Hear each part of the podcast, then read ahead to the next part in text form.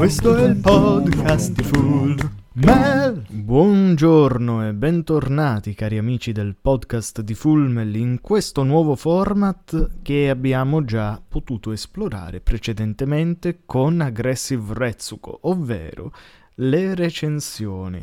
Poi magari gli troveremo un nome tutto suo, però per il momento lasciamolo così, lasciamolo semplicemente all'introduzione, tanto si riconosce abbastanza bene dal minutaggio che potete vedere già in anteprima, che è nettamente inferiore rispetto a quello che usiamo normalmente per ascoltare musica, per esplorare nuovi brani da aggiungere alle nostre playlist. E non che manchi la musica in questo caso, perché come avete visto proprio nello scorso episodio abbiamo messo due sigle che riguardano proprio Agretsuko o Aggressive Retsuko, come preferite chiamarla. In questo episodio andremo a parlare del mitico Dragon Ball, eh sì, l'opera di punta di Toriyama, l'opera che l'ha reso praticamente immortale all'occhio della storia del cinema, non solo del cinema d'animazione, non solo del cinema orientale, ma di tutto tutto il mondo. In tutto il mondo ci sono fan di questa rivisitazione del Son Goku letterario che poi ha preso una strada tutta sua arrivando fino alle ultime produzioni. Ma qui partiamo dall'inizio, partiamo dalla prima saga, non solo la prima serie, ma la prima saga, quella dedicata a Pilaf.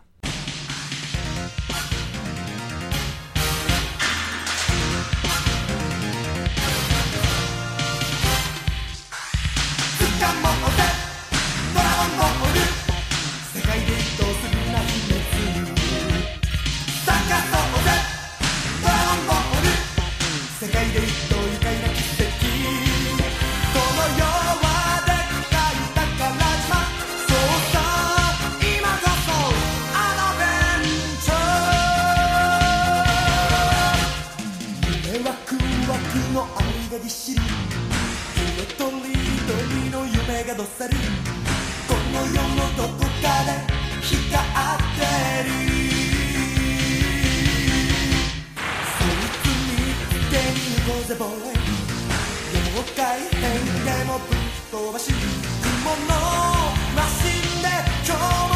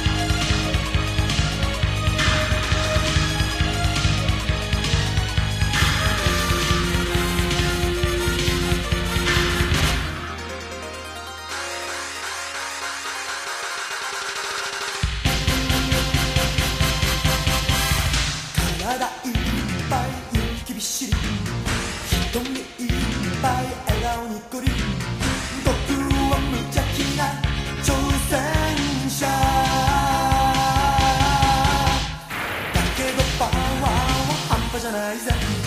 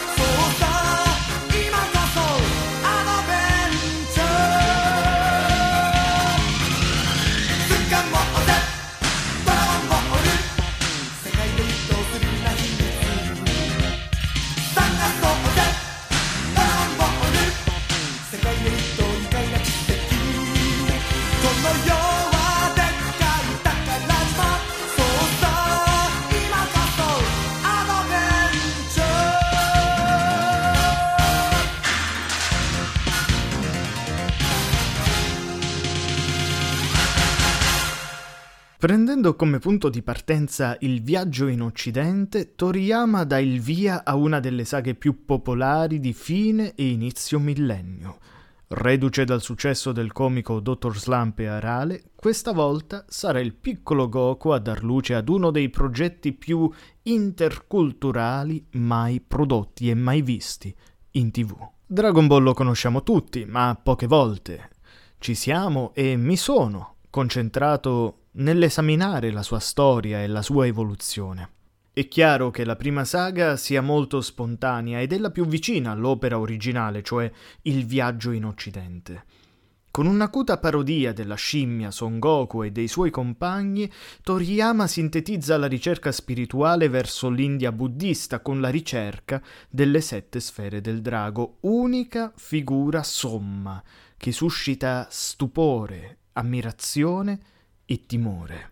Sommando colpi d'arte marziali estrosi e comici riferiti anche alla cultura pop, basti pensare al sasso carta forbice di Goku, a parti ben più profonde della cultura orientale, per esempio lo shintoismo e il buddismo, Toriyama confeziona un road movie costellato da tante piccole quest con personaggi e luoghi sempre al limite fra una forza e un background storico serio ed elementi fortemente comici e parodistici.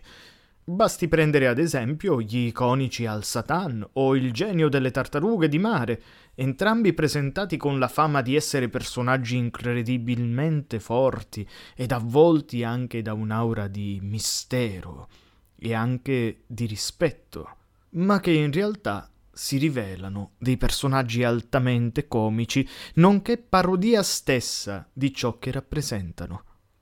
A contrapporsi al gruppo di eroi c'è lo sfondo del classico trio di cattivi, per capirci in stile Yattaman o, per fare un esempio più recente ai giorni nostri, il trio del Team Rocket nei Pokémon. Quindi dei nemici che possono sì infastidire eh, con una serie di azioni i nostri protagonisti e creargli dei problemi, ma che in fondo non sono poi così incisivi, sono più delle macchiette comiche che dei villain veri e propri. Non è un caso che degli albori di Dragon Ball, quindi della prima serie, si ricordi come nemico più antico il fiocco rosso, invece di Pilaf, che questo regnante solitario di una zona di mondo non ben definita, ma dai caratteri arabeggianti, almeno da ciò che ci suggerisce il suo castello. Pilaf sembra dunque simboleggiare il Medio Oriente, nonostante un vestiario che unisce varie culture, da quella orientale, la cuffia, a quella occidentale, come il girocollo bianco.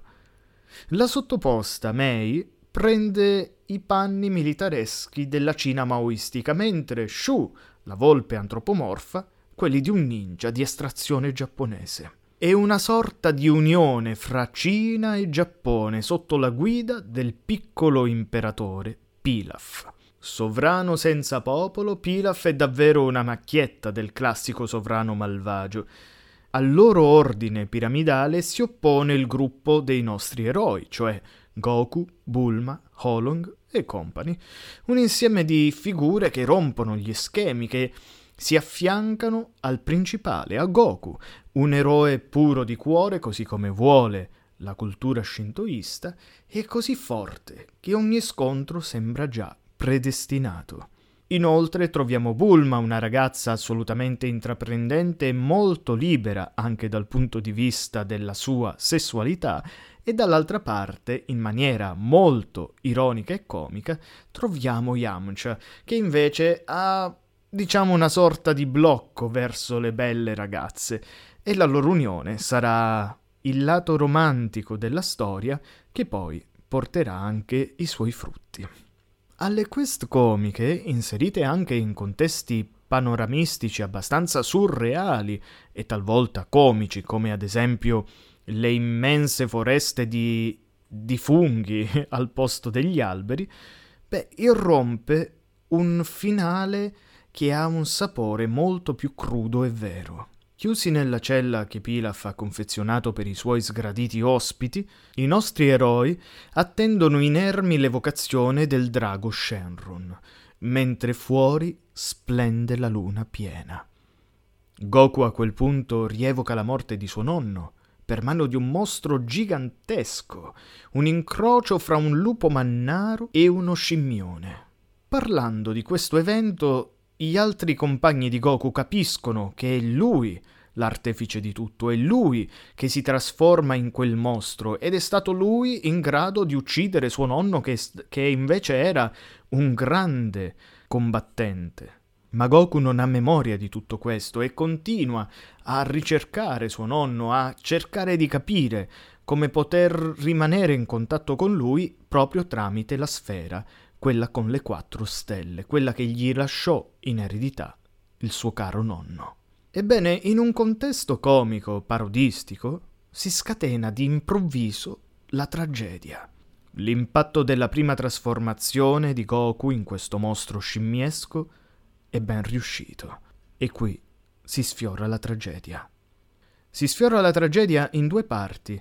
La prima è l'evocazione del drago Shenron e Pilaf che sta per diventare il sovrano assoluto del mondo, pur non avendo quelle caratteristiche fisiche ed emotive e tattiche da dittatore assoluto del mondo. Insomma, sarebbe una barzelletta che il mondo venisse proprio comandato da uno come Pilaf.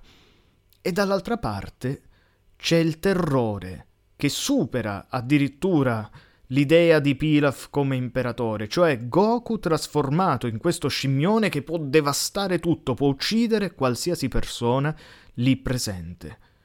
Ebbene, la prima parte viene risolta in maniera comica.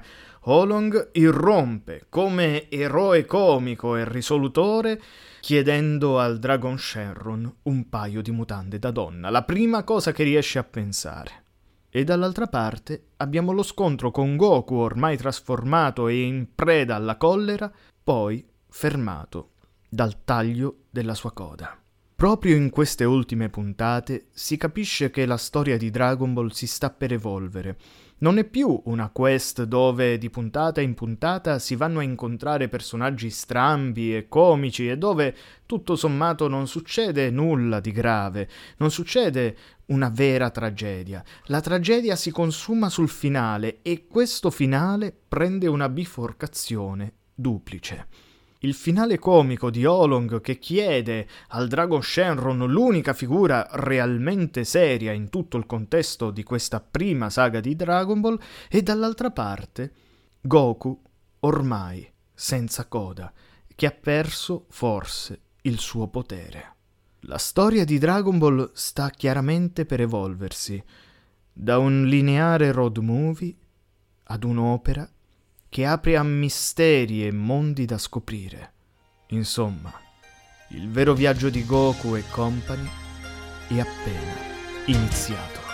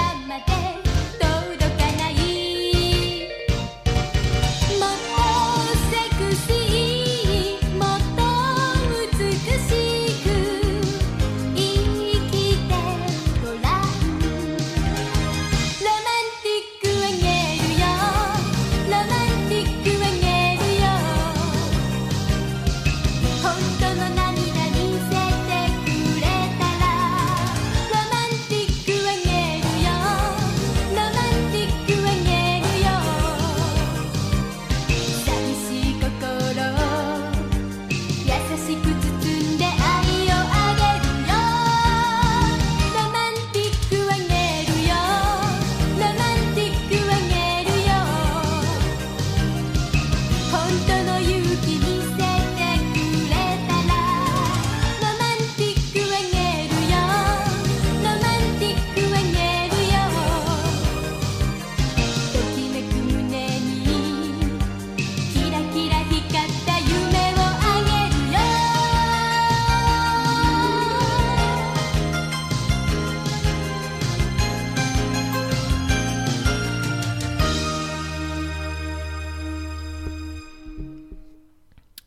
eccoci qui, tornati come nell'altro episodio per tirare le somme. Allora, la prima saga di Dragon Ball è certamente quella più istintiva, quella più genuina, quella che più unisce più culture, quello che riesce di più a coinvolgere sotto alcuni punti di vista eh, la narratività proprio generale. E devo dire che trovo sempre molto gradevole ricominciare da quelle prime puntate, non solo per una questione di nostalgia, ma proprio perché sono ben confezionate e in fondo tutto il pacchetto fila liscio come niente. Quindi io direi che comunque un voto positivo se lo becca. Per andare velocemente rapidi, senza perderci ulteriormente in chiacchiere, io direi che un bell'otto anche in questo caso se lo può meritare. Sicuramente tutta la prima stagione di Dragon Ball è su alti livelli. Io, come sempre, vi auguro una buona vita. Questo è il podcast di Full Mel.